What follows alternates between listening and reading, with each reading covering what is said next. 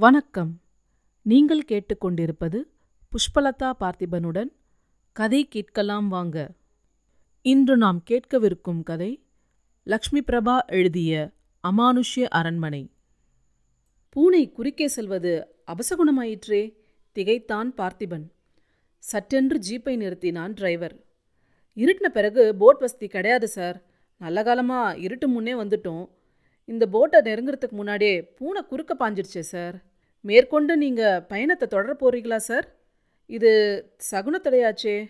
கவலையுடன் பேசிய டிரைவரை பார்த்து முருவளித்தான் பார்த்திபன். ஆயிரம் தடைகள் வந்தாலும் தகர்த்தெறிஞ்சிட்டு போயிட்டே இருக்கணும். இதை பற்றி நீங்கள் கவலைப்படாதீங்க. Excellent driving keep it up இந்தாங்க இதை வாங்கிக்கோங்க. ஐநூறு ரூபாய் தாளை எடுத்து நீட்டினான். நன்றி சார்.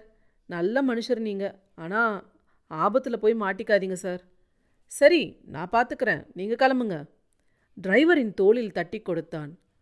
பார்த்து ஜாக்கிரத சார் என்றபடி ஜீப்பில் ஏறினான். ஜீப்பை ரிவர்ஸில் எடுத்து திருப்பிக் கொண்டு அரைமனதாய் இவனை எட்டி பார்த்துவிட்டு சென்றான். டிராவல் பேக்கை தோளில் மாட்டிக்கொண்டு போட் ஹவுஸில் டிக்கெட்டை பெற்று கீழே இறங்கிச் சென்று படிக்கட்டுகளை கடந்தான். போட் ஒன்று கிளம்பும் தருவாயில் இருந்தது. அது கிளம்பிச் சென்றுவிடும் முன்பு அதை பிடித்துவிட வேண்டுமே என்ற அவசரத்துடன் படிகளை தாவி இறங்கினான். இனம் புரியாத பதற்றமா? கவனக்குறைவா என்று தெரியவில்லை. கால் இடறி தண்ணீருக்குள் விழப்போனான். போட்டில் ஏறுவதற்காக இவனது பின்னாலேயே ஒரு பெரியவர் வந்தார் போலும் சட்டென்று இவனது புஜத்தை பற்றி தடுத்தார். பார்த்துப்பா இங்க ஆழம் அதிகம் ஆபத்தும் அதிகம் என்றார். நன்றி ஐயா. அவரை பார்த்ததும் நல்ல அபிப்பிராயம் ஏற்பட்டுவிட்டது. நெற்றியில் பட்டையாய் விபூதி காவி உடை உடுத்தி சிவப்பழமாய் காட்சியளித்தார். ஓங்கி ஒடிசலாகத்தான் காணப்பட்டார். கண்களில் ஒரு தீச்சன்யம் கருமணிகள் நீல நிறத்தில் இருந்தன. ஒடிசலான தேகமாய் தெரிந்தாலும் அவரது கையில்தான் எத்தனை பலம்! தனக்குள் ஆச்சரியப்பட்டான் பார்த்திபன். ஒரு கையால் அழுத்தமாய் இவனை பிடித்து விழாமல் காப்பாற்றி விட்டார் அல்லவா? அதுவும் இவன் ஆஜானுபாகுவான இளைஞனாயிற்றே! ஐயா ஆபத்துன்னு சொன்னீங்க. என்ன ஆபத்துன்னு தெளிவாக சொல்ல முடியுமா? பணிவுடன் கேட்டான். பயங்கர ஆழம். அத்தோட நிறைய முதலைகள் நடமாட்டம் இருக்கு. வலது தோளில் பருத்தியாலான தோல்பை ஒன்று தொங்கிக் கொண்டிருந்தது. அந்த பதில் இவனுக்கு திருப்தியாய் படவில்லை. இவன் போட்டில் ஏறினான். அவரும் பின்னாலேயே ஏறினார்.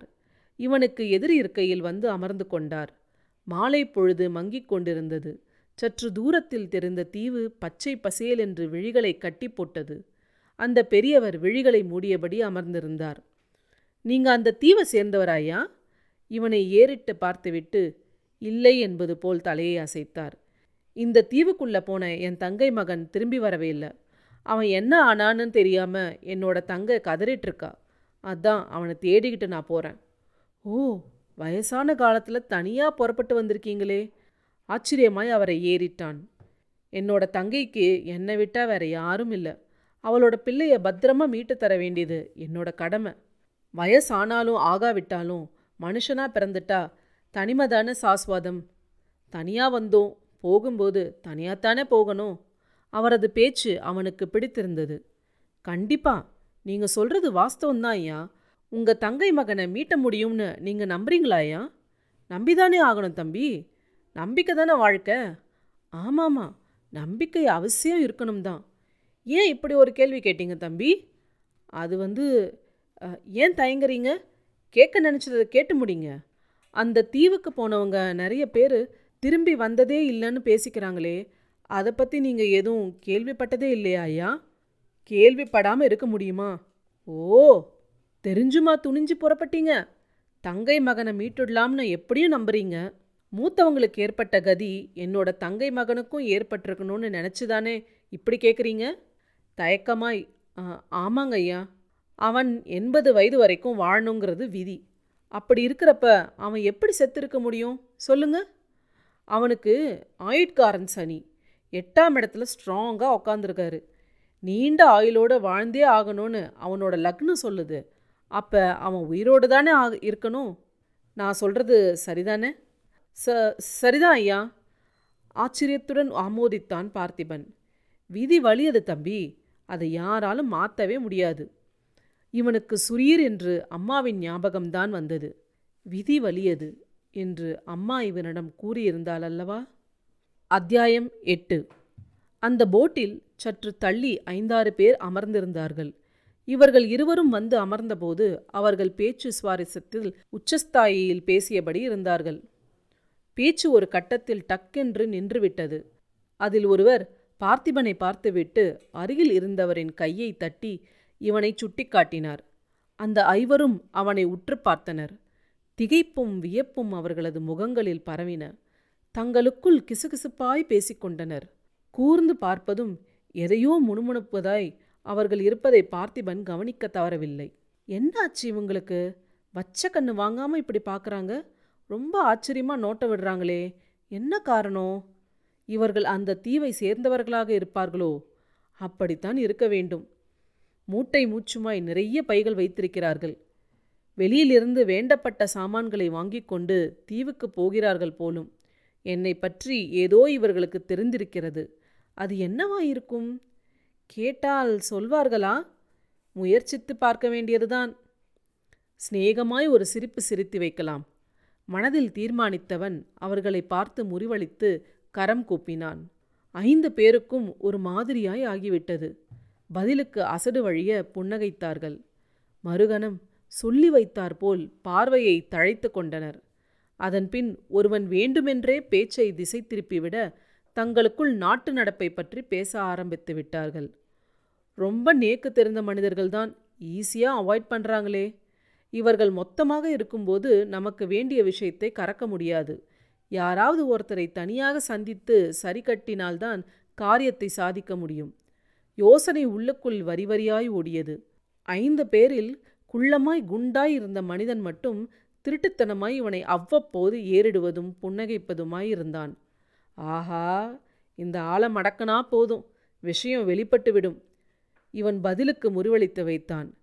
இருக்கும் இடத்தை விட்டு இல்லாத இடம் தேடி எங்கோ அலைகின்றார் ஞானத்தங்கமே என்று அந்த பெரியவர் திடீரென்று பாடியதும் அவரை பார்த்து திகைத்தான். அவர் பாடியதற்கு ஏதோ பொருள் பொதிந்திருக்க வேண்டும் என்று இவன் மனதிற்கு பட்டது. வெளிப்படையாய் இதை பற்றி கேட்பதற்கு தயக்கம் தடை போட்டது. ஆமா நீங்க தீவுக்கு என்ன காரியமா போறீங்க தம்பி?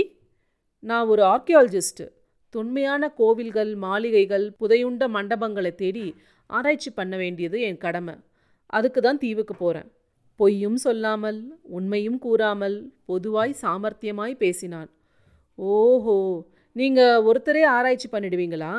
உதவியாளர்கள்னு யாரும் துணைக்கு வரலையே. முதல்ல நான் ஸ்டடி பண்ணி ஃபைல் ரெடி செய்துட்டு தேவைப்பட்ட ஆட்களை வர வைப்பேன். தயக்கமாய் பதிலளித்தான். ஓ இந்த மாதிரி வேலைக்கு ஒரு குழுவாக புறப்படுறது இல்லையாக்கும் குழுவாக புறப்பட்டு வந்தாங்க தான். அதுவும் மூணு குழுவாக வந்தாங்க. அப்போ அவங்க தீவில் உங்கள் வருகைக்காக காத்திருக்காங்களா? அவங்க காணாமல் போயிட்டாங்க. என்ன கதி ஆனாங்கன்னே தெரியலை. அப்படியா? இந்த தீவுக்கு வந்து எதை கடைசியாக ஆராய்ச்சி பண்ணினாங்க? திருவிதாங்கூர் அரண்மனையை. அதை ஆராய்ச்சி பண்ணுறப்ப தான் அவங்களுக்கு ஏதோ ஆபத்து ஏற்பட்டிருக்கு. அப்படிப்பட்ட அமானுஷ்ய அரண்மனையை நீங்கள் ஆராய்ச்சி பண்ண தனியாக துணிஞ்சு புறப்பட்டு வந்தீங்களாக்கும்? ஆமாம் உங்கள் துணிச்சலை பாராட்டுறேன் தம்பி. ஒருவேளை மிகப்பெரிய இக்கட்டில் நீங்கள் மாட்டிக்கிட்டிங்கன்னா வம்ப நாம்பளே விலை கொடுத்து வாங்கிட்டோம்னு வருத்தப்படுவீங்களா? மாட்டேன் ஐயா. அப்படி ஒரு நிலமை வந்தா என்ன நினைப்பீங்க? கடமையை செய்யும்போது எனக்கு மரணம் ஏற்பட்டாலும் சரி சந்தோஷமாக நான் எதிர்கொள்வேன். நெருப்புனா வாய் வெந்துடாத தம்பி. உயிர் போகக்கூடிய நிலை வந்துச்சுன்னா அந்த நேரத்தில் யாரை நினைப்பீங்க? நான் ஒண்டி கட்டதான். கண் மூடுற சமயத்தில் எங்கள் அம்மாவை நினச்சிப்பேன். அதுக்கப்புறமா என் இஷ்ட தெய்வத்தை மானசீகமாக வணங்கிப்பேன். அந்த பெரியவரன் முகத்தில் திருப்தி படர்ந்தது. அந்த தீவை அடைவதற்குள் இருள் கவியத் தொடங்கிவிட்டிருந்தது. இவன் நிதானமாய் அந்த மண்ணில் கால் பதித்தான். அந்த பெரியவர் விடுவிடுவென்று நடந்து சென்றார். இருபுறமும் வேடிக்கை பார்த்தபடி நடந்தான். அரசு விருந்தினர் மாளிகை எங்கே இருக்கிறது? என்று விசாரித்து கொண்டு அதை நோக்கி போனான். கலைப்பொருட்களை விற்பனை செய்யும் கடைகள்தான் அங்கே பிரதானமாயிருந்தன விருந்தினர் மாளிகை சற்று ஒதுங்கி தூரமாய் அலாதியாய்தான் காணப்பட்டது. தனது ஐடி கார்டையும் அந்த கடிதத்தையும் காண்பித்தான். இவனுக்காக ஏற்கனவே ஒதுக்கப்பட்டிருந்த அறைக்கு சர்வீஸ் பாய் கூட்டிக் கொண்டு போனான். அறை சகல வசதிகளுடன் விசாலமாய் இருந்தது. சார் ஏதாச்சும் தேவையா சார்? வாட்டர் பாட்டில் வேணும். நைட் டின்னர் எங்கே கிடைக்கும்? டிஃபன் லஞ்ச் டின்னர் நாங்களே ரூமுக்கு கொண்டாந்துருவோம் சார். நைட்டுக்கு உங்களுக்கு என்ன வேணும்? ரெண்டு சப்பாத்தி ஒரு டம்ளர் பால் போதும். Okay sir. அதோ கட்டிலுக்கு பக்கத்தில் ஒரு சுவிட்ச் இருக்குது பாருங்கள் அது ரூம் சர்வீஸ்க்கானது. அதை அழுத்துனா உடனடியாக நாங்கள் வந்துடுவோம் தம்பி இங்கே அரண்மனை எங்கே இருக்குது இதை கேட்டதும் சர்வீஸ் பாயின் முகம் பேயறைந்தார் போல் ஆனது. பீதியுடன் இவனை ஏற இறங்க பார்த்தான். இந்த பாகம் இத்துடன் முடிவடைகிறது.